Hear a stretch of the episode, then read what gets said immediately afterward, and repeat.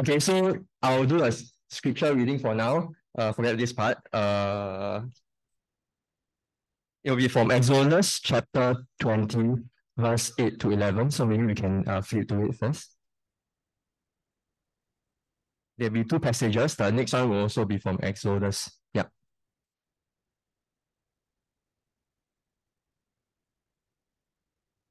Okay, so I'll read uh, Exodus chapter 20, verse 8.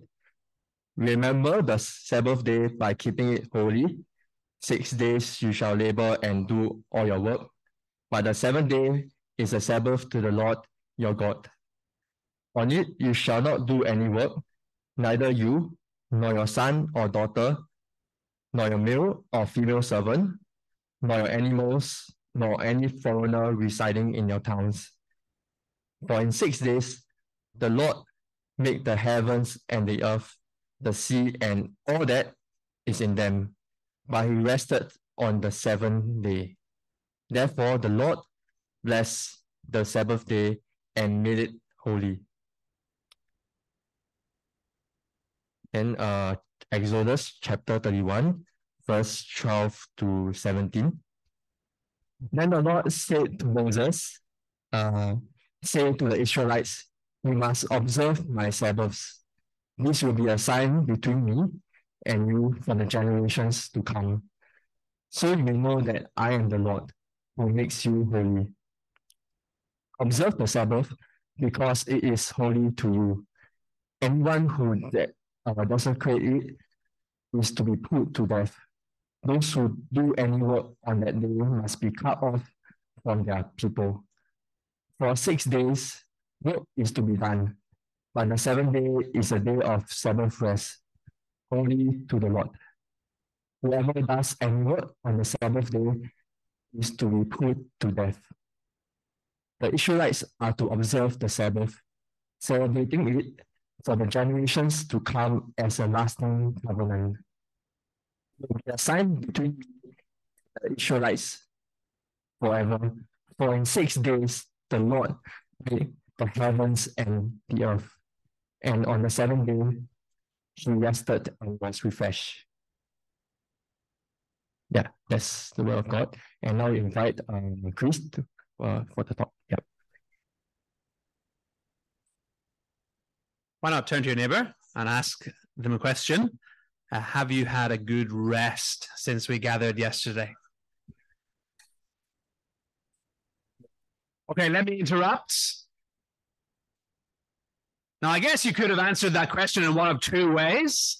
Uh, you could have uh, answered in terms of physical rest, uh, the quality of your sleep, or perhaps you answered in terms of your spiritual rest, the quality of your quiet time.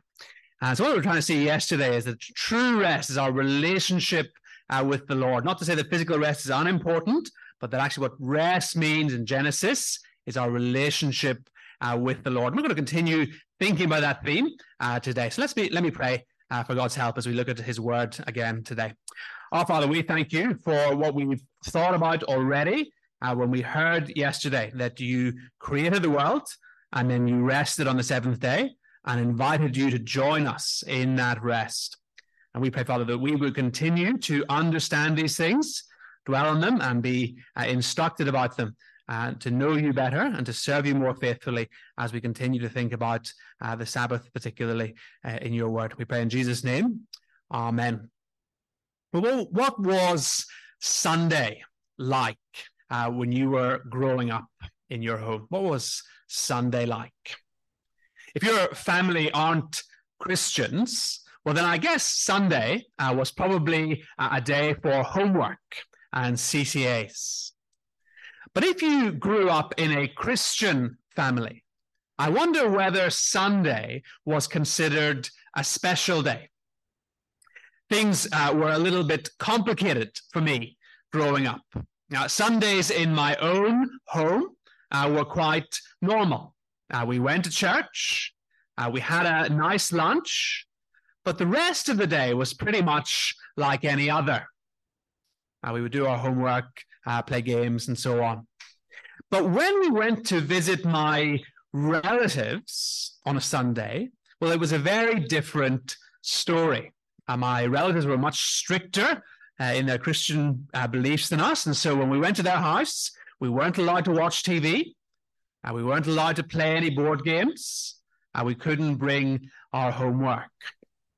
Now, that's not just because they wanted us to spend quality time together. That might have been part of it. The main reason for all those rules is simply because it was Sunday. As far as my relatives were concerned, Sunday was the Christian Sabbath. And God's word is very clear about what we should do on the Sabbath. We should stop work. We shouldn't do frivolous things like play games or watch TV. And we should go to church because Sunday was God's day. Now, that put my family in a slightly tricky situation when my aunts and uncles came to our house on a Sunday. Uh, we had to try and uh, turn off the TV or try and watch it when they were in a different room. And my mom was always unsure whether she could do any gardening uh, when my uh, when my granny was around, and I could never admit that I was doing my homework on a Sunday, and so on. And so you can imagine that while I was growing up, I had quite a lot of negative feelings about Sunday. Negative feelings like confusion. Why did my relatives think it was a special day, but my parents didn't? We were all Christians. Boredom.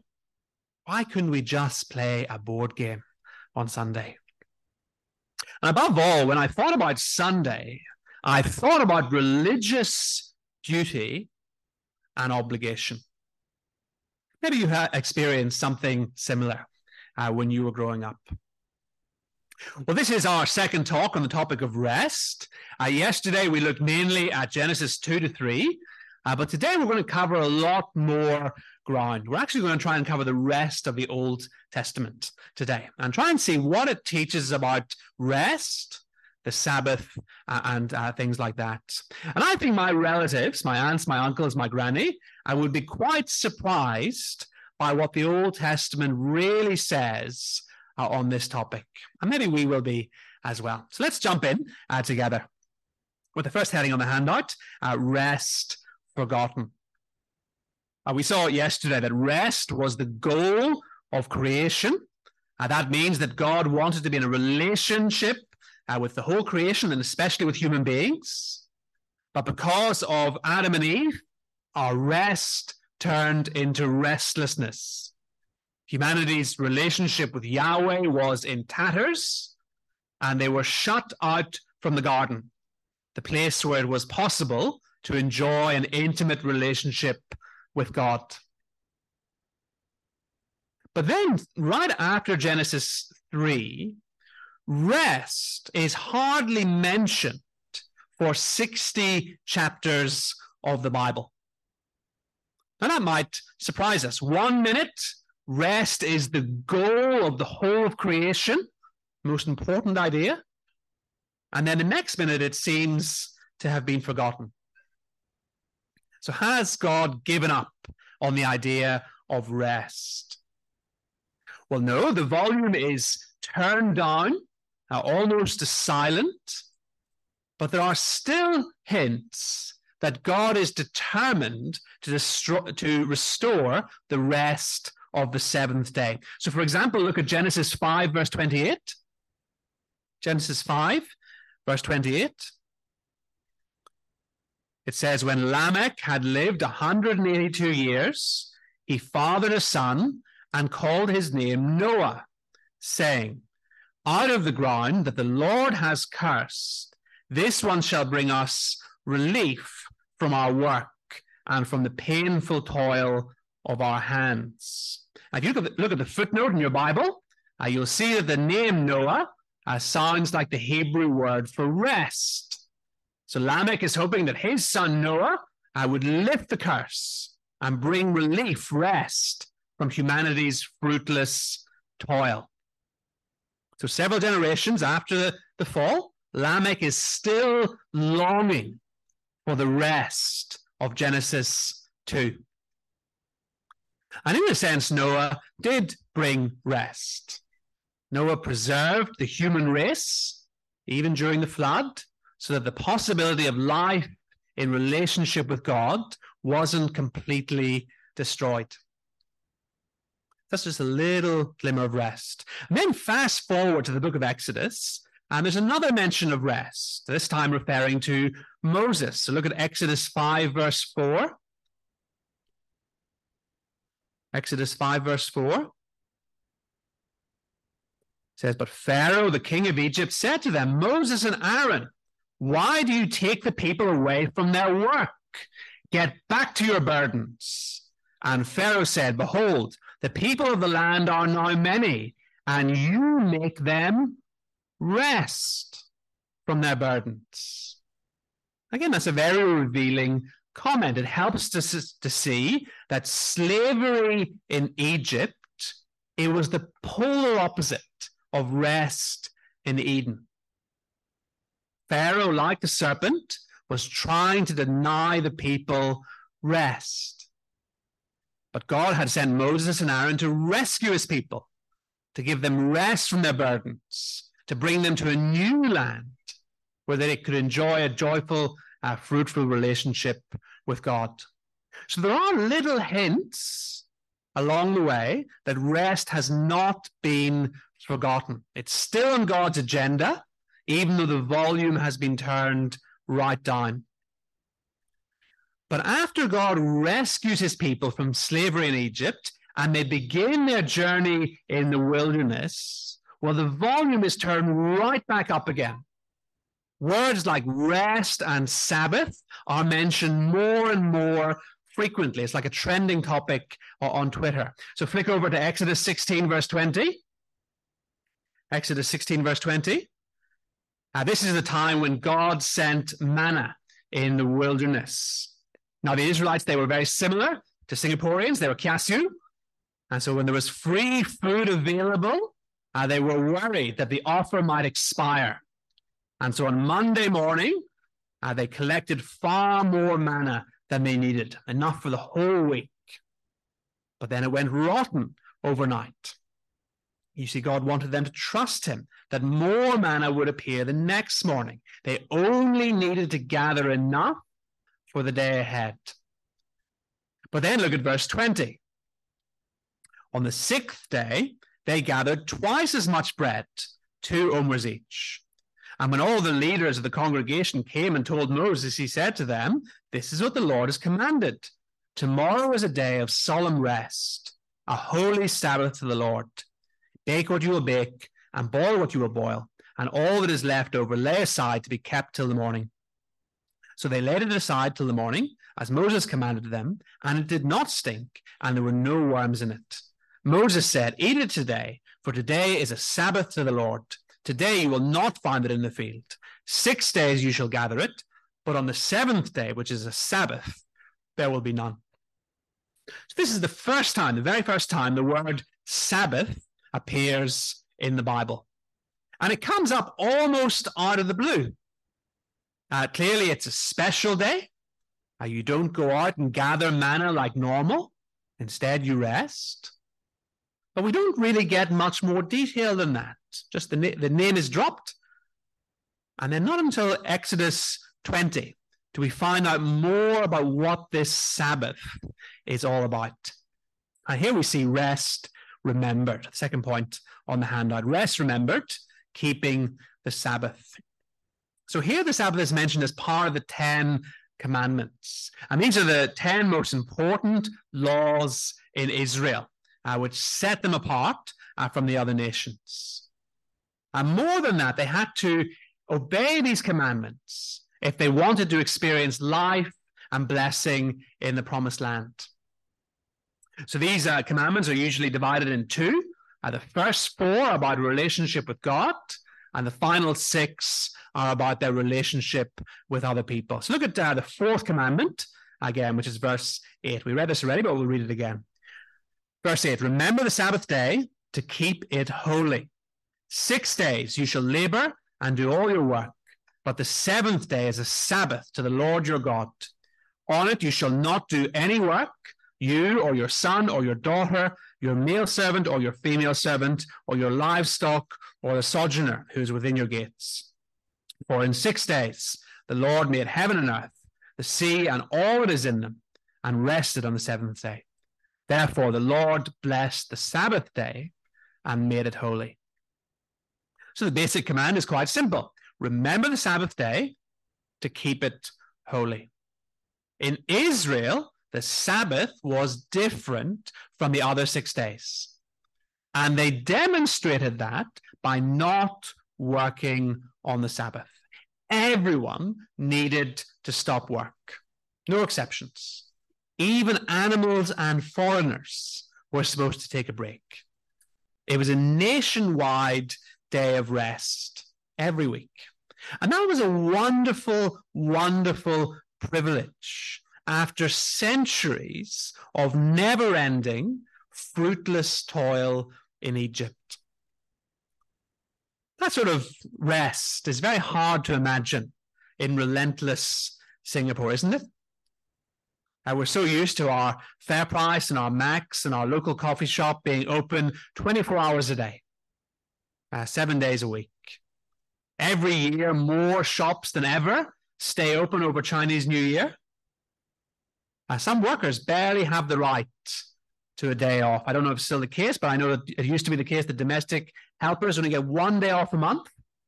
And even then, their employer can give them money in lieu of that day off.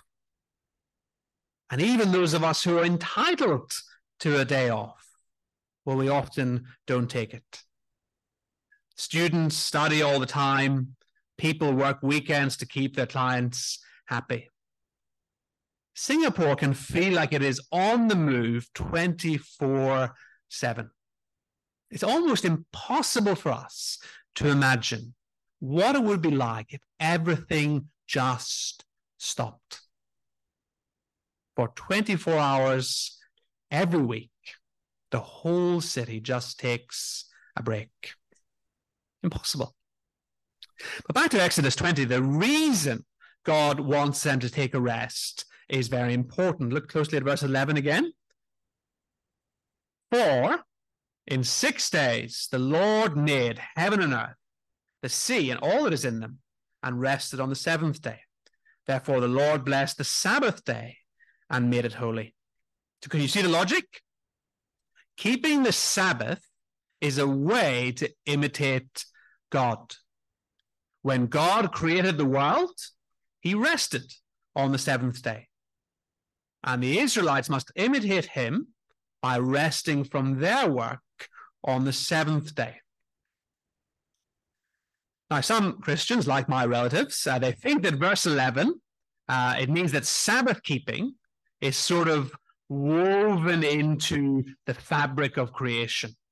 Uh, they think that the seventh day of creation was the original Sabbath day. And so that's where they get the idea that it's God's will for every creature, every person in Singapore, to rest one day in seven, because it's part of what it means to be a creature. But that's not quite true. The seventh day of creation and the seventh day are related, but they are not identical. The Israelite Sabbath day is a, mirror image of God's seventh day rest. It's a weekly reminder, just like God entered into a relationship with creation before the fall. Now he has entered into a new relationship with you, the Israelites. So Sabbath keeping isn't some sort of general command for all people everywhere.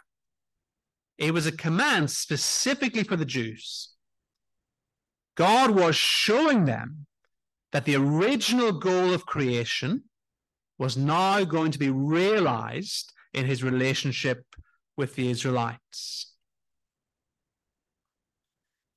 Many of you uh, were probably very young, uh, maybe just one or two years old, but some of you might remember the terrible events of 9 11, uh, when the World Trade Center in New York was destroyed uh, by Al Qaeda. And the devastation uh, left by that attack was terrible. Besides the huge loss of human life, the site of the Twin Towers, it was like a war zone. There was literally hundreds of tons of rubble and destruction everywhere. And they named the place Ground Zero. Apparently, it took years and years as to clear it all away.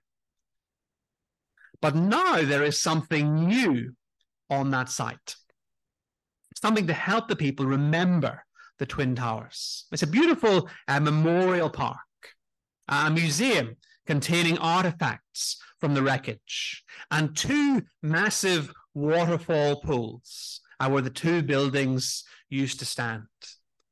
And then all around those pools on bronze plaques are the names of the victims. It's hard to imagine that a site of such devastation could be given a fresh start, that it could even become a symbol of hope. Well, in a similar way, that is what the Sabbath was supposed to re- represent for the Jewish people a fresh start, a symbol of hope, a weekly reminder that just as God entered into relationship with Adam and Eve, he has now entered into relationship with the Israelites. And we see that even more clearly as the Sabbath is further explained in Exodus and beyond. Taking the day off work is important, but it's not the end in itself. Taking the day off work is just the sort of the outward action. It's not the, the end in itself. Keeping the Sabbath holy was always meant to po- point the Israelites to a far more wonderful reality. And that takes us to the third point, a rest explored, understanding the Sabbath. As we read on in Exodus and Leviticus, we discover that the Sabbath day really was right at the center of Israel's life as a nation. In some ways, observing the Sabbath was the most prominent mark of their special status as God's people. Not circumcision, not their food laws, not the ways they dressed, but Sabbath keeping.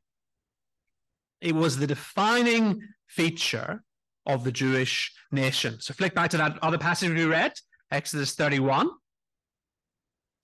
Exodus 31, verse 12. And these are the final words that Moses receives on Mount Sinai, the culmination of what God said to him. And just notice how the Sabbath is described. Verse 12 again, the Lord said to Moses, You are to speak to the people of Israel and say, Above all, above all, you shall keep my Sabbaths, for this is a sign between me and you throughout your generations, that you may know that I, the Lord, sanctify you. You shall keep the Sabbath because it is holy for you. Everyone who profanes it shall be put to death. Whoever does any work on it, that soul shall be cut off from among his people. Six days work shall be done, but the seventh day is a Sabbath of solemn rest, holy to the Lord. Whoever does any work on the Sabbath shall be put to death. Therefore, the people of Israel shall keep the Sabbath, observing the Sabbath throughout their generations as a covenant forever. It is a sign forever between me and the people of Israel that in six days the Lord made the heaven and the earth, and on the seventh day he rested and was refreshed. Can we see that keeping the Sabbath for the Israelites is a really, really, really big deal? The Sabbath is a sign between him and the Israelites. Just like circumcision was the sign for Abraham, the rainbow was the sign for Noah, the Sabbath is the sign for the nation of Israel. It marked them out as God's special people. But more than that, by calling the Sabbath a sign, God is reminding them that it points to something. It points to a much greater reality. The Sabbath is a sign of the joyful, fruitful relationship with God that they now enjoyed. They were once again a people at rest. Taking one day off in seven was meant to be a vivid way to demonstrate the reality of their restored relationship with God. And the Sabbath was so central uh, to the Jewish religion, so important in God's plan for them, that failing to stop work, did you spot the punishment? You died. Verse 14 Everyone who profanes it shall be cut, put to death. Whoever does any work on it, that soul shall be cut off from among his people. At first glance, that might seem very harsh. I mean, just imagine a stressed out Israelite and they're drowning in work. And he decides, you know what, I'm just going to nip into the office on Saturday, catch up on a few emails. According to God, he deserves to die. Or think of the mum who spent all week looking after her sick baby. She's barely had a moment to take care of the home. There's dust everywhere, huge pile of laundry. She reaches for the vacuum cleaner. It'll only take 10 minutes. Well, according to verse 14, she deserves to die. Seems very harsh, doesn't it? But this is why we must remember that the Sabbath is a sign of a much greater reality their relationship with the Lord, their privileged status as his people. Working on the Sabbath would be like saying, I don't want to be part of God's people. I don't want to be in a relationship with God. That's treason. It's Adam and Eve all over again. People who thought and behaved like that deserve to die. Imagine you stood outside the Istana and you burned the Singapore flag. It's just a bit of cloth. Or imagine you stand outside the ICA building and you tear up your passport. It's just a bit of paper. Or imagine you're married or you're engaged. And you stand uh, Changi Point and you throw your ring into the sea. It's just a bit of metal, you say. But we all know that that piece of cloth, that piece of paper, that piece of metal, it represents something much more important. Burning or tearing, uh, burning a, a flag or tearing a passport it says, I don't want to be a citizen. Throwing your ring into the ocean says, I don't want to be married to you anymore. And working on the Sabbath sent a clear message to God I don't want to be part of your people. I don't want to be in a relationship with you. People who think that way deserve, deserve God's judgment. Now I put some other verses on Leviticus from Leviticus on your handout to look up later. And it just showed us that the Sabbath worked out on a much bigger scale. Uh, also, it wasn't just a sort of one day a week, it also featured in their annual festivals. And ultimately, it featured in the year of Jubilee, which was uh, after seven cycles of seven years. Then the whole nation took a whole year off. And uh, lots of debts were debts were written off, slaves were set free, and so on. So the Sabbath really was at the center of the nation's life. It was a constant reminder of what was truly important, a reminder of why God had rescued them, of what they were supposed to be living for. Every Saturday when they stopped working, every year when they celebrated their festivals, every 50th year in the Jubilee. It was an opportunity to remember, to rejoice, and to long for the final restoration to which the Sabbath ultimately pointed. Now, if we were to stop at Exodus and Leviticus, I guess it would leave us with quite a good feeling. It is great. They've got this relationship with God restored. But unfortunately, as the Bible story unfolds, we see next heading rest rejected, profaning the Sabbath. I put again some Bible passages on the handout. We won't look at them all now, uh, but let me try and give you an overview of what happens after uh, they receive the Ten Commandments at Mount Sinai. Uh, so, shortly after that, they set off uh, for the promised land. Uh, but in Numbers 14, they fail to enter it. And as we'll see tomorrow, that was a catastrophic failure to enter God's rest. That generation missed out on the joyful, fruitful relationship with God that he had promised. But fast forward one generation under Joshua, and they finally enter and conquer the land. And Joshua tells them several times, using this exact language, that God has given them rest through him. And then after Joshua, their experience of rest was very up and down for several hundred years. But the real high point of Israel's relationship with God was under King David and then King Solomon. Uh, the land, the size of the promised land grew and grew. The tabernacle, the tent, it became a temple, a physical stone building. Both of those things were meant to be signs that rest had become more permanent, more far reaching. But then Solomon sinned, and it was a sad downward spiral. The people constantly rebelled against God. Prophet Ezekiel is famous for writing chapter after chapter of how the Israelites rejected God. And what's very interesting is how he, often he mentions that they broke or profaned the Sabbath. So look at uh, Ezekiel 20 with me. Ezekiel 20. Take a little moment to find that.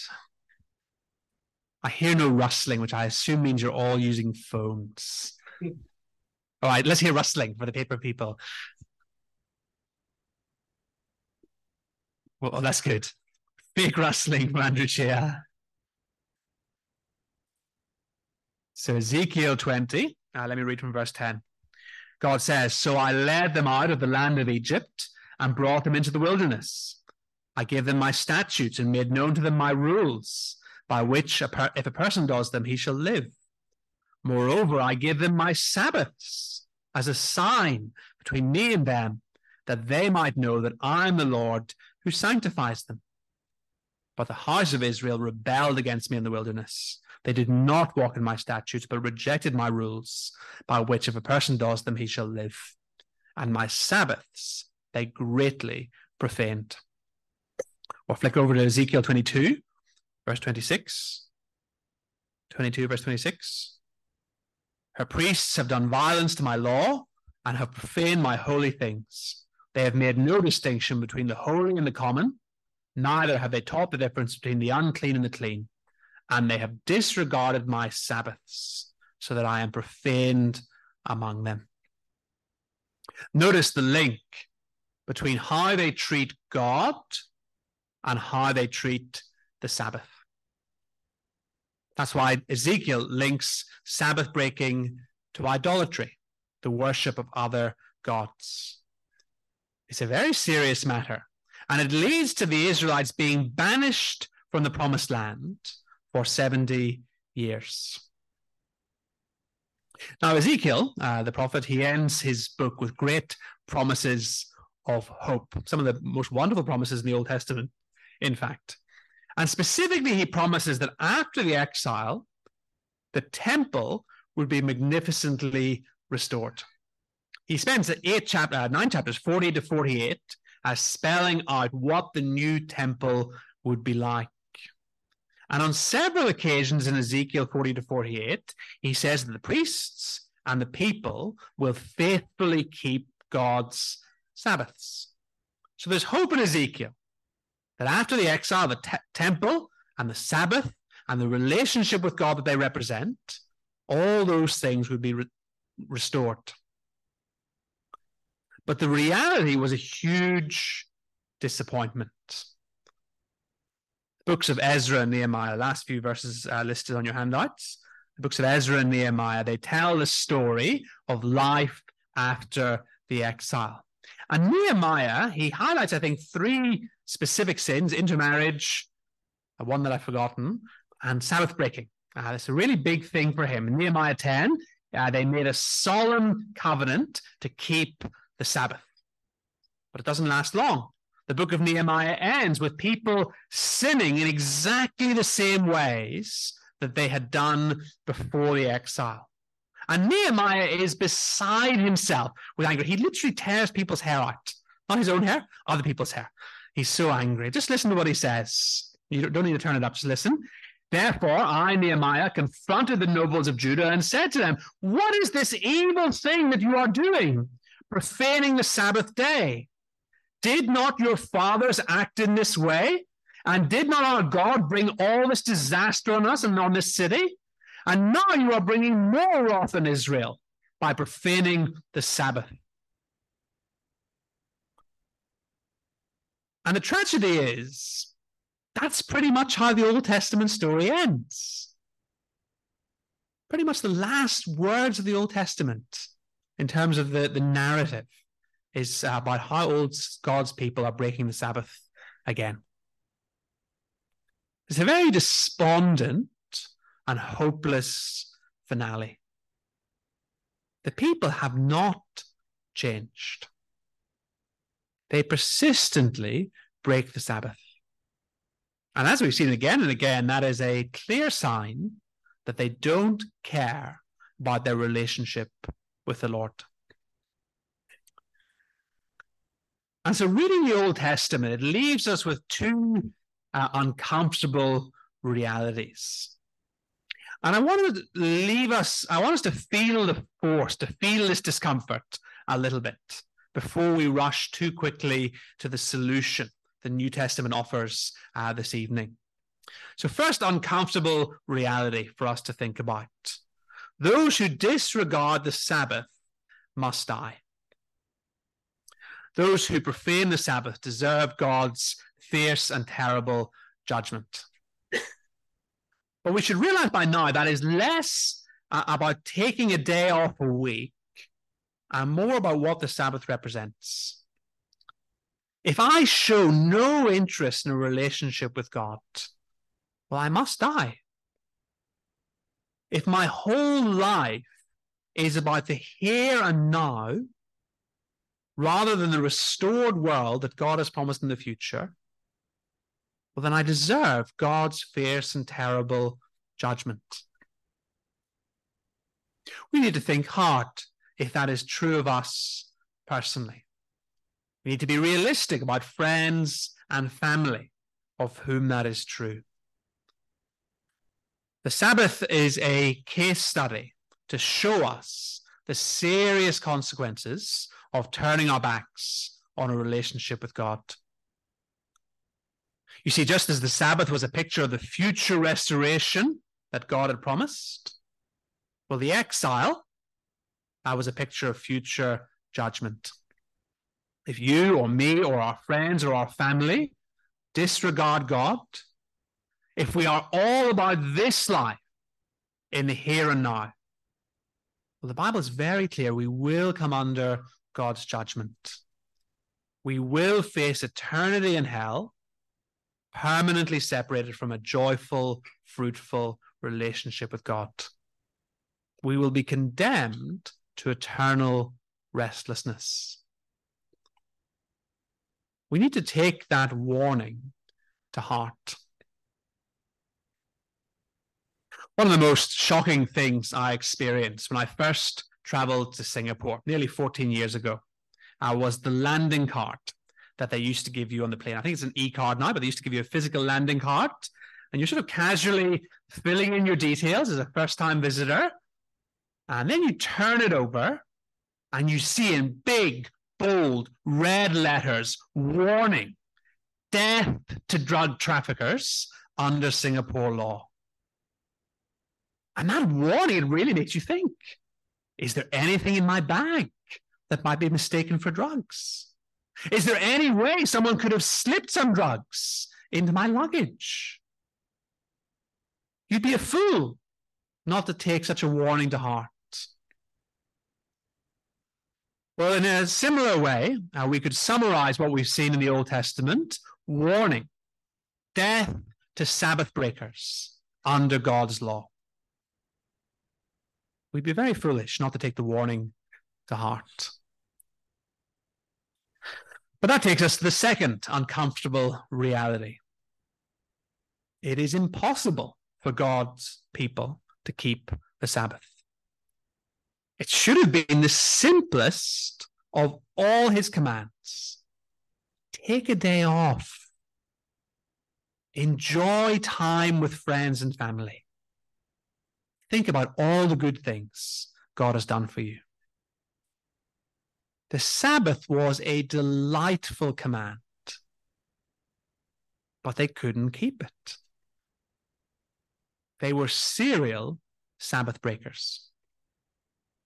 Even after 70 years of exile, they carried on breaking the Sabbath. Adam's sin was in their blood. And so even the most liberating command was a burden to them. And again, that should humble us greatly. Because we know that we are also in Adam and we share their sinful hearts. We wouldn't have done any better than they did if we were in their situation.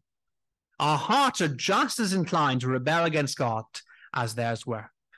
By nature, we have no more interest in a relationship with God than they did. And by ourselves, there is nothing we can do to change it. We're stuck. We're stuck like this. Sin is a deadly cancer which has taken control of our body. And day after day, it produces symptoms like Sabbath breaking. But as the Old Testament story ends, no cure has been discovered. All they can see by the end of the Old Testament is how serious the cancer is. It seems like they are doomed to die. So, those are the two uncomfortable realities the Old Testament uh, speaks to us about. It warns us and it humbles us. It commands us to keep God's law, but it also shows us that it is impossible to do so. And that tension uh, isn't resolved until the coming of our Savior. And we will come to that this evening. Let's pray as we close. Our Father, we thank you for the goodness of what is pictured for us in the Sabbath. Thank you for that uh, possibility of a relationship with you restored, of a chance to stop uh, week by week and remember it, uh, remember the relationship that you've uh, intend for us to have with you. And yet, Father, through the very sad story of Israel's history, uh, we see just how sick our hearts really are. That even the most delightful command uh, is beyond our capacity to obey. That even the most wonderful uh, command to take time off to rest uh, can lead to our judgment. Father, we know that there is a tension there, and we know that the uh, solution to that comes in the death and resurrection of Jesus, your Son. But we pray, Father, that we would have humble hearts that hear the warning, that understand the seriousness of judgment for others who don't know Christ, that we would uh, be humbled, that we would uh, be under no illusions that we can restore at rest ourselves, that we need you to act and we need you to act decisively. So we pray that our hearts would be longing to hear how you've done that as we come to the message of your Son uh, this evening. We pray in Jesus' name. Amen.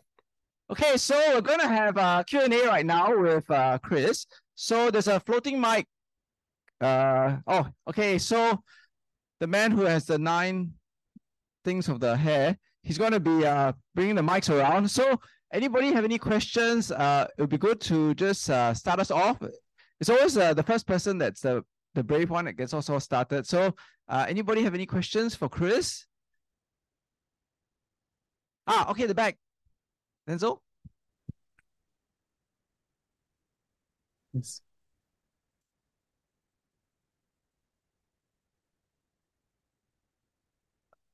Yes, uh, Wingy here. Um, just wanted to find out what would it look like in ancient Israel for the Sabbath. That means like hospital A and E's cannot open. I mean, okay, I maybe I can live with no NTUC lah, but Like, yeah, what would it look like?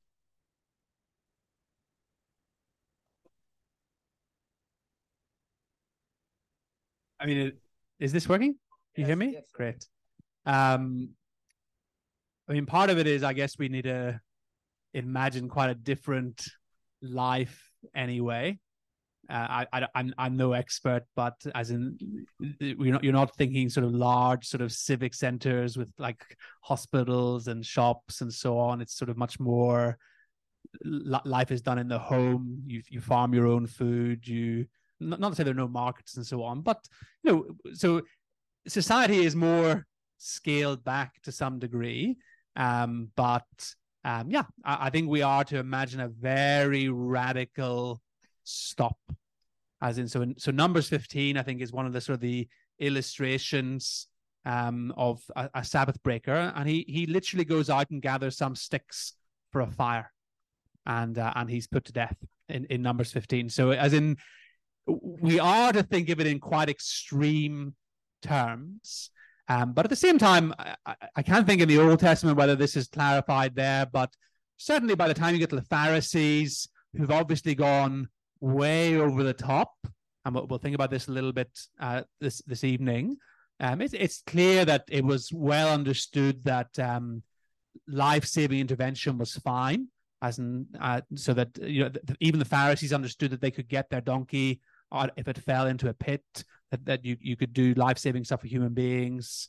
Um, and uh, and the, and the priests are, are sort of uh, mentioned as another group that the priests offer their sacrifices on the Sabbath.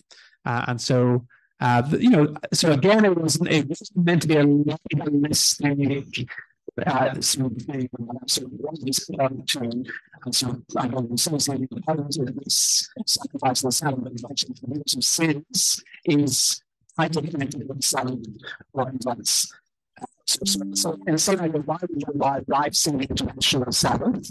Because that's the Sabbath but these involves us the same sure of life. So that the first James were one of the Pharisees to say that there is uh, which was really legalistic was the point, because they weren't trying further the sign and significance of the something to restore those sins.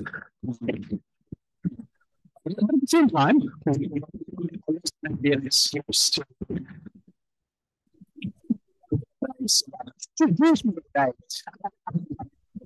So some people like switch on the light switch the Sabbath diet.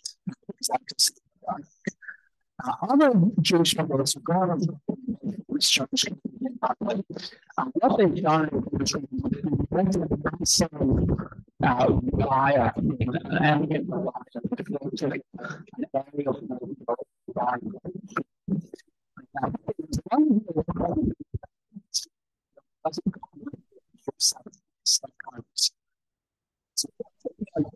area of the so you just see, just the human is that sort of says in one or two ways. Either should do technical extremes, which was the point, and we use ways to get aligned with the.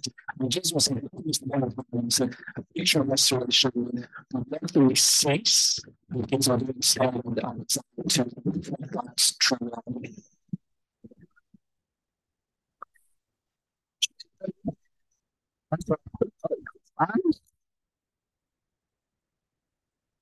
So it's very often using about the definition of resource abilities when very important for the text and talk. So can you explain how you have definition like was given one of uh, so I I yes I was talking about that is sort of that's relationships now is I'm saying the way Genesis is sort of designed and structured is to introduce an idea to expand introduced story what I'm trying to say is that what I don't know when this is introduction to Genesis 2 1 3 it's really, it's really like it's very important. So it's a big step. But then there's actually one way. So it sounds like John Stone who says, "Hey, what is the real day?" What? Um, my point was trying to write Genesis 2 verse 4, which is leading generations, is trying to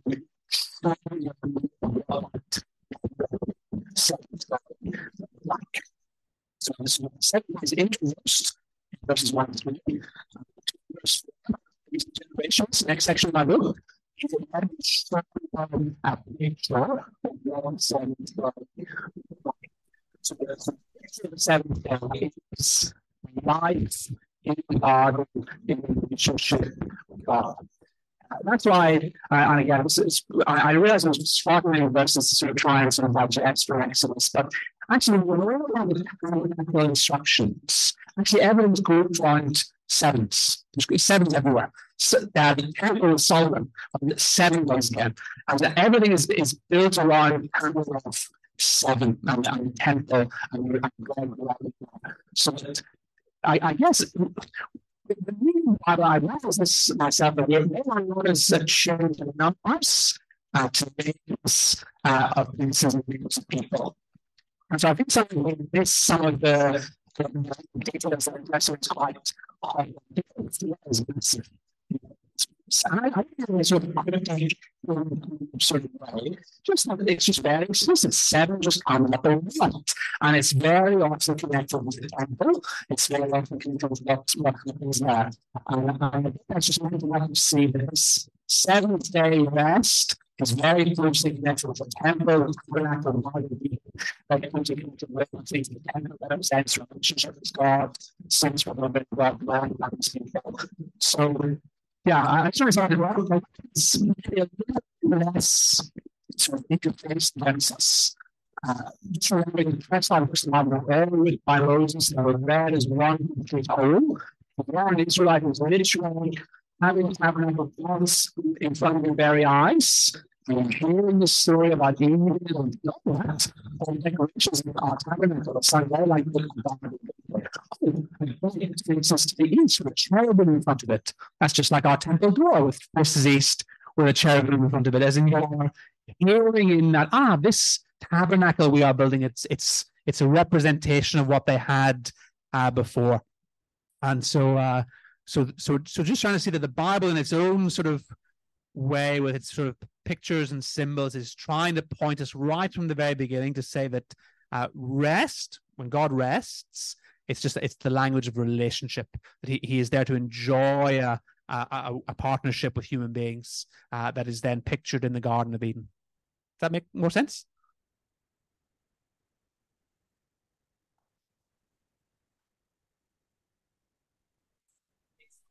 Hold on, uh, uh, microphone. What does it look like? Like, what does it look like when Israel last, last time they that they picture the rest in their mind like how they picture the rest as you describe in their mind. Yeah, I mean, I think it, I think in it was different but the same, and so obviously there's a difference because their tabernacle is is uh, shut off to a large degree, so that they can only enter so far. So that they, they are not like fully back into God's presence as as Adam and Eve were, but in terms of their basic activity, uh, it's I think it's exactly the same as Adam and Eve. So Adam and Eve were supposed to to to look after this garden. I, I take it to expand the garden, to ex, expand the place of rest and, and blessing.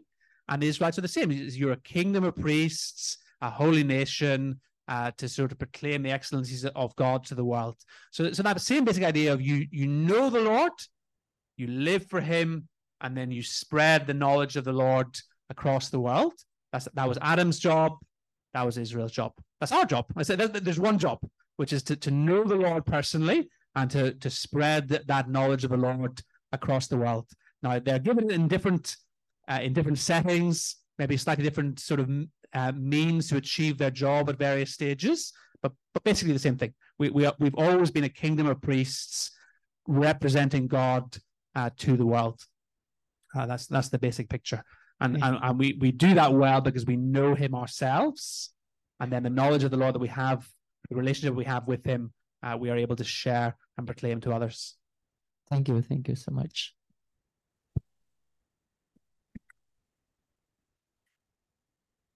Hi, Chris. Yeah, so uh, you mentioned that one of the consequences of the fall is restlessness, right? That uh, we can't enjoy a fruitful, um, perfect relationship with God. Okay, but uh, for many of us, we tend to associate rest and tiredness, Yeah. the contrast. That we are we are physically tired, and that's why we, we need rest. We are spiritually tired, that's why we need rest. So I'm just wondering, is there any connection between tiredness and restlessness? Yeah, absolutely. As in, like, so as in, what what was Adam's main experience of a broken relationship with God? Well, it was day to day physical tiredness, as in that he sweats and sweats and sweats in the field, and then he dies. As in, so that so that you know, but but we just need to see that physical tiredness is a symptom of spiritual restlessness. And maybe sometimes our problem is we get too caught up with physical rest, the symptom. Um, and our world is certainly very obsessed with physical rest. We love the idea of work life balance. Um, but we want to sort of keep pointing people beyond the symptom to what's really wrong with the world. Why is there so much tiredness? Why is there so much stress? Why is there so much uh, joylessness at work? It's because we don't know the Lord. Um, and, and, and so, so our, our job as Christians is to hear people and sympathize with them when they when they express suffering and difficulty in those ways, but not then try to provide solutions which are purely physical. Oh, you should sleep more, uh, you should work less, you should change job. Those might those might be very good pieces of advice, but actually we're always wanting to point people to to, to know the Lord better, to trust him. So so how is it the apostle Paul can describe his ministry in the most sort of like physically exhausting way possible in 2 Corinthians. What is it like? You know, I'm crushed but not destroyed. Sort of, you know, I've, I've all this anxiety. I'm tired. I'm shipwrecked. I'm, I'm just exhausted. He is an exhausted man, and yet he's filled with joy. And he will he will work like that until he dies because he, he knows that his relationship with the Lord has been restored. So it's not that he's immune from the symptoms of physical tiredness, but in, in seeing the joy of a relationship with the Lord destroyed, he's prepared to work hard for the Lord. And again, we'll come to that a bit in the next two talks.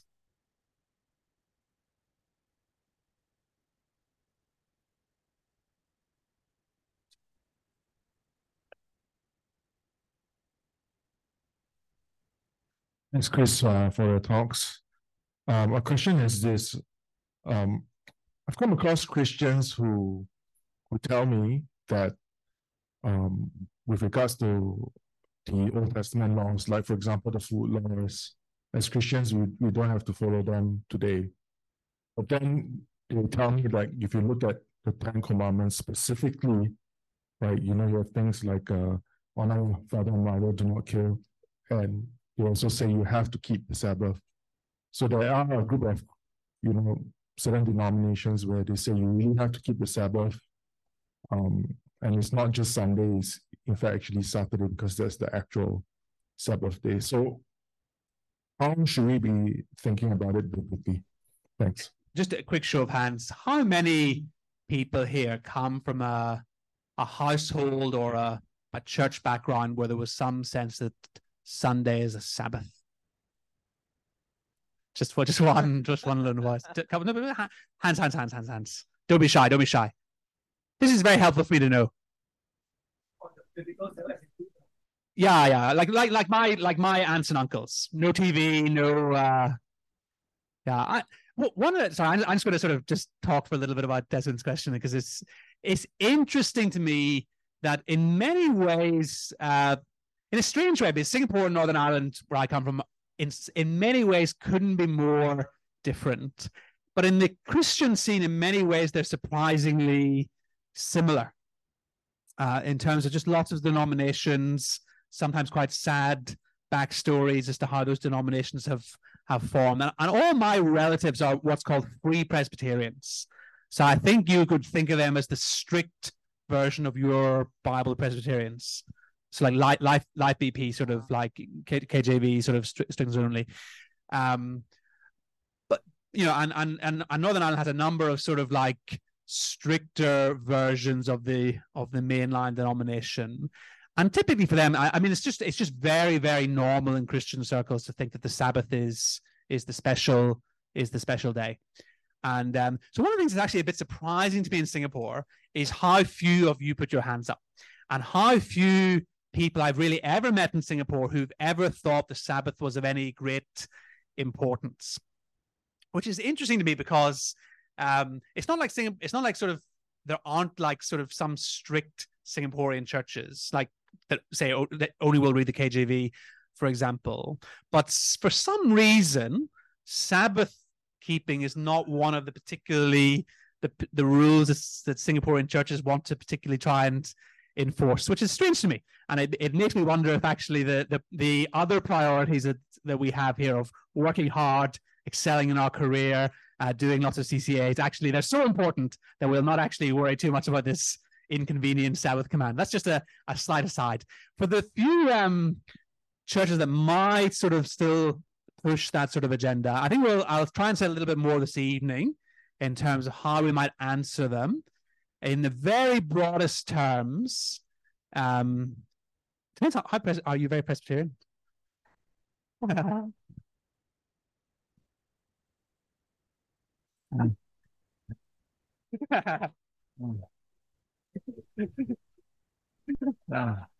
It's like uh, asking uh, how wet is water. I, well, Uh, I- you never know. You never know. I mean, there, there are two. The, the the the two broad ways to see it would be that I, I the Presbyterian way would be to see that there are three types of law in the Old Testament: moral, civil, and ceremonial, and that the, all the moral laws remain in force. The difficulty with that is that most people would be very quick to say the Ten Commandments are the moral laws, and yet even Calvin would have said, "Ah, but the Sabbath is a little bit uh, different." So the Sabbath is a bit of a bit of a a weird one, and it doesn't seem to be an obviously moral law, although it has very moral uh, implications. Another way to think about it might be that the commands of the New Testament repeats are still in force, and and people would point out that all nine of the commandments are repeated, but the Sabbath isn't. That's one way can think about it. Uh, or you can think about it that all laws are sort of pointing to Christ, are fulfilled in Him, and now we sort of start fresh with it with a new law in Christ, uh, which sometimes borrows from the old law, but but we're not under Moses in any sort of strict uh, in any way. So that so that we'll flesh that out a little bit more. But I just my my own view would be either you say with with Calvin that the Sabbath is not a moral law. It's it's it's a civil law. It's it's connected to Israel as a nation, and therefore it doesn't apply. Or or, or I'd be more willing to say, actually, all the laws point forward to Christ in some way, and uh, so we need to sort of see how they're fulfilled in Him before we just pick them up and apply them uh, to ourselves. But we'll we'll look at that more tonight. You, you want to add anything? No, I think uh, does that answer your question, Desmond?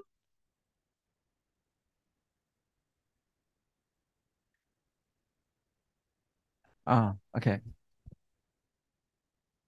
Uh, okay. okay. Any other questions? Yeah, uh, Chris, may I know what is the, why did God create rest? And my second question is, uh, any difference between God rest and Jesus Christ rest? Yeah, why did God create rest? I guess the deepest answer is because it's uh, He is a relational God. So He's always been Father, Son, and Holy Spirit. He loves to be in relationship with Himself, um, and has always been in perfect relationship with Himself. And so it is, it's inevitable, I guess, that when He chooses to create the world, that He would want to extend that the goodness of that relationship into His creation uh, so that he he is at his heart of his being relational. And so when he makes creatures he makes the creatures relational uh, but even more wonderfully he ch- chooses to be in a relationship uh, with them. Uh, is jesus rest the same? We'll, we'll come to jesus rest tonight but essentially yes uh, so we'll see that you know re- jesus will make it very explicit what i'm trying to say he i give you rest for your souls so he makes it very clear it's not about physical rest it's about spiritual rest. And, that, and that's what I've been trying to sort of say the Old Testament has always been about. Oh, at the back. Oh, sorry, Steve as well. Uh, okay, wait, we'll we'll go for the back first, and then Steve, and then uh, Ron. It's great to see all this interaction. I Uh, think it's really okay. helpful. Yeah. Thanks, Chris. Uh, if we are regenerate today, why does rest still feel so fleeting and difficult, like now, even in church? Yeah, great question.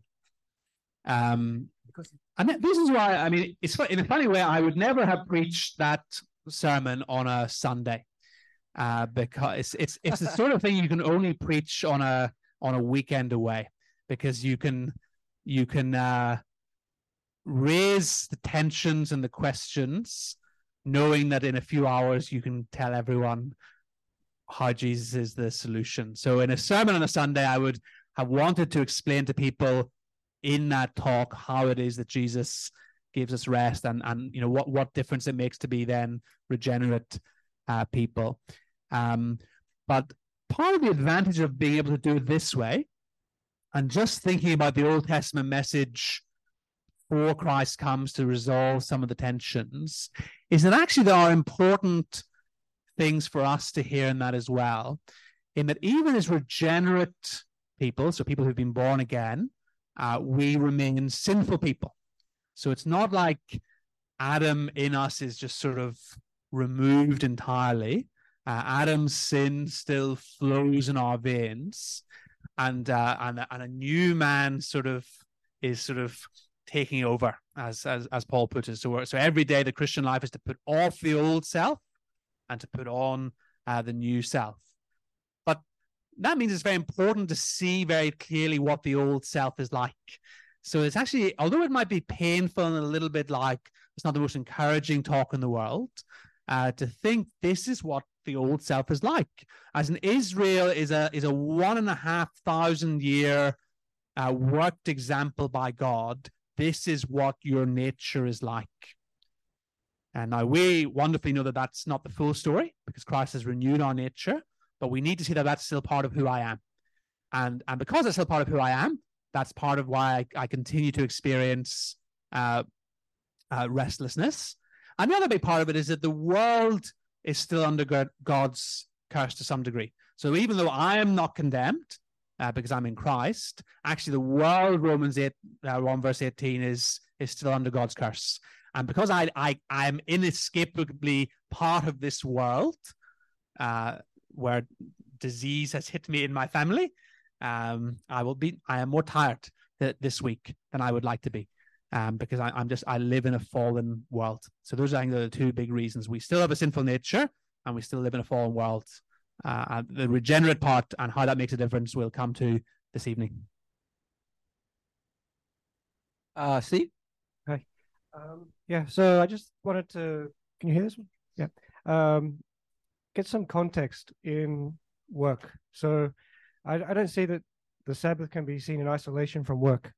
So how much our work should be in preparation for the Sabbath. So basically, I think that, you know, in the Old Testament, if they didn't work as they should have, then they had to work on the Sabbath.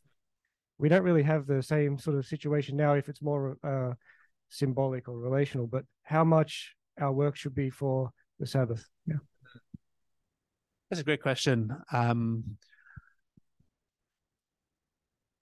and, and I suppose in, in some ways, the fact that we have to ask the question demonstrates the disconnect between work and rest and relationship with God. And I, I was thinking about this last night in that if you are if you are living in Genesis 2, it would just be very strange to think in terms of having a a job, a, a day job. Your your your life is consumed with serving God, uh, and such is the the perfection of your relationship with Him that you can genuinely say everything you do is designed to serve Him.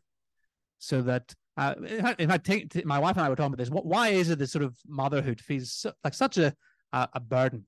Uh, that motherhood is sometimes the, the thing that sort of you know at, at the sort of the, their wits end at the end of the day a mum can think of nothing more restful than getting rid of their children uh, in, in, in into bed into bed um you know or, or, or sort of if, if someone would just come and take them for the day you- genesis 3 tells us why because you know childbearing is is painful a, a, a mum's work is is is is cursed um and i take it therefore if the fall had not happened and that you know raising children would have been a joy I I would have seen in every conversation and every act of care and every sort I'm not I- in every sort of uh, you know working moment. This is great. I'm, I'm forming a young disciple to know the Lord, to serve Him in His world. This is amazing. But we don't. But we don't. We don't think think that way because it's it's hard. It's really hard, and we're sinful, and our children are sinful, and so this massive disconnect between the the good roles God gave us to do as as men, women, human beings.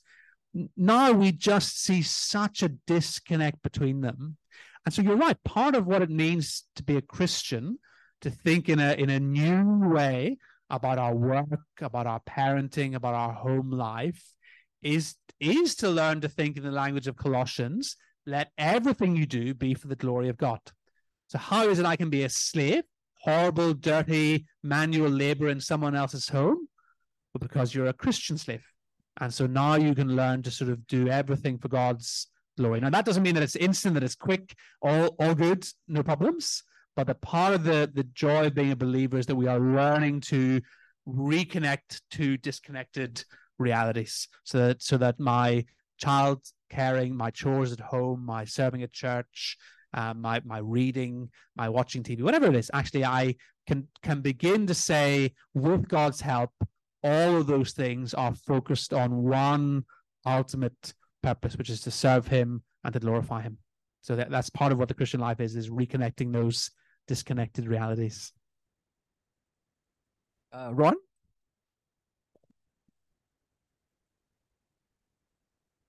Uh, are God's laws meant to be such a heavy burden? Uh, no, not not meant to be. Um, there's a, the the there's a slight there's a slight uh, tension here in that um, the Sabbath is the clearest example of of no. It it should be a joyful thing to be told you can stop. So, and just uh, and their their context is very important. Four hundred plus years of slavery in Egypt where they could never stop, and now to be told you can stop. The land will keep producing its grain. I will feed you. I will take care of you. As in, it's a sign that it's, a, it's an act of trust. I, I, the Lord, will take care of you. Um, so the Sabbath of, of all the commands should not be a burden. The bigger picture of the Old Testament law, I think, is a little more uh, complicated. And I think it's complicated further by the Pharisees, so that those famous sort of uh, re- readers of the Old Testament law and what they subsequently did with it. So the Pharisees certainly made the law burdensome. But I think when you look at something like Galatians 3, um, I think there is a, in God's sovereign purpose, even the good law is given by Moses, to an extent, is supposed to burden you, because it, it's it is supposed to show you your need for a savior. Uh, and so it's, it's not it's not that the commands are inherently burdensome. So Romans seven will say that his commands are holy, righteous, and good, and yet anytime I try and obey those commands, I find I don't want to do this, or I can't do it, or it's tiring. I hate it. And so our, when when the good law comes into contact with a sinful human being, it is experienced as a as a burden.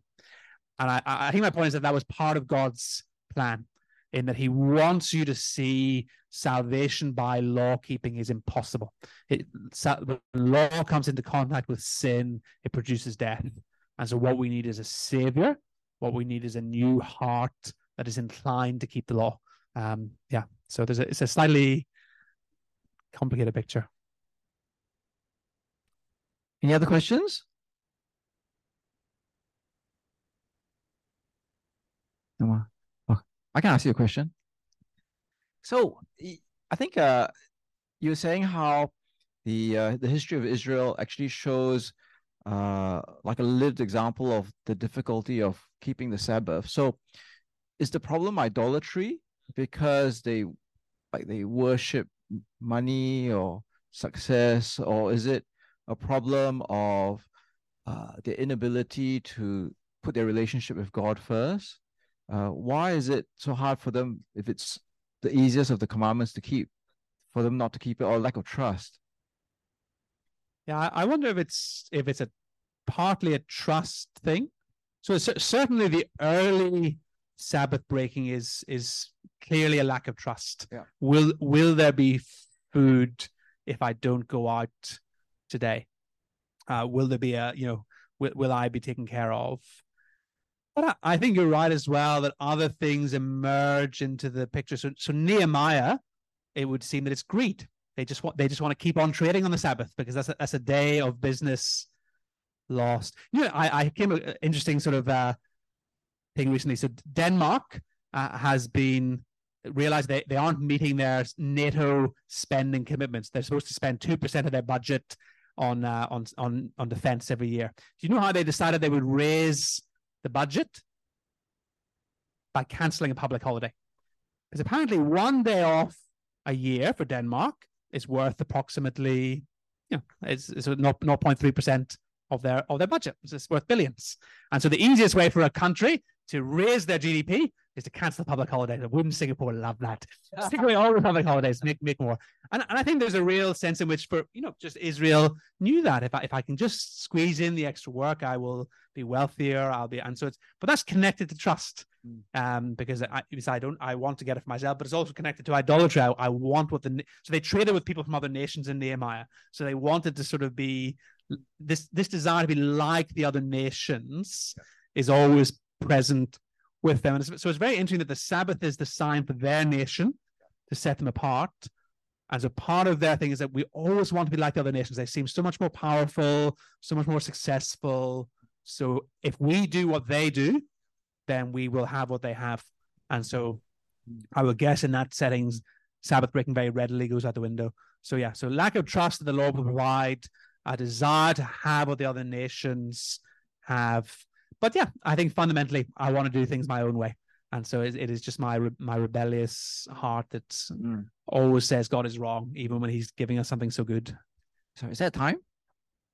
Oh, stop. Okay. Uh, so that's all for today. If you have any other questions that you want to ask, uh, Chris, I'm sure he'll be happy to speak to you. We can catch him anytime. So I'll pass the time now back to Dom.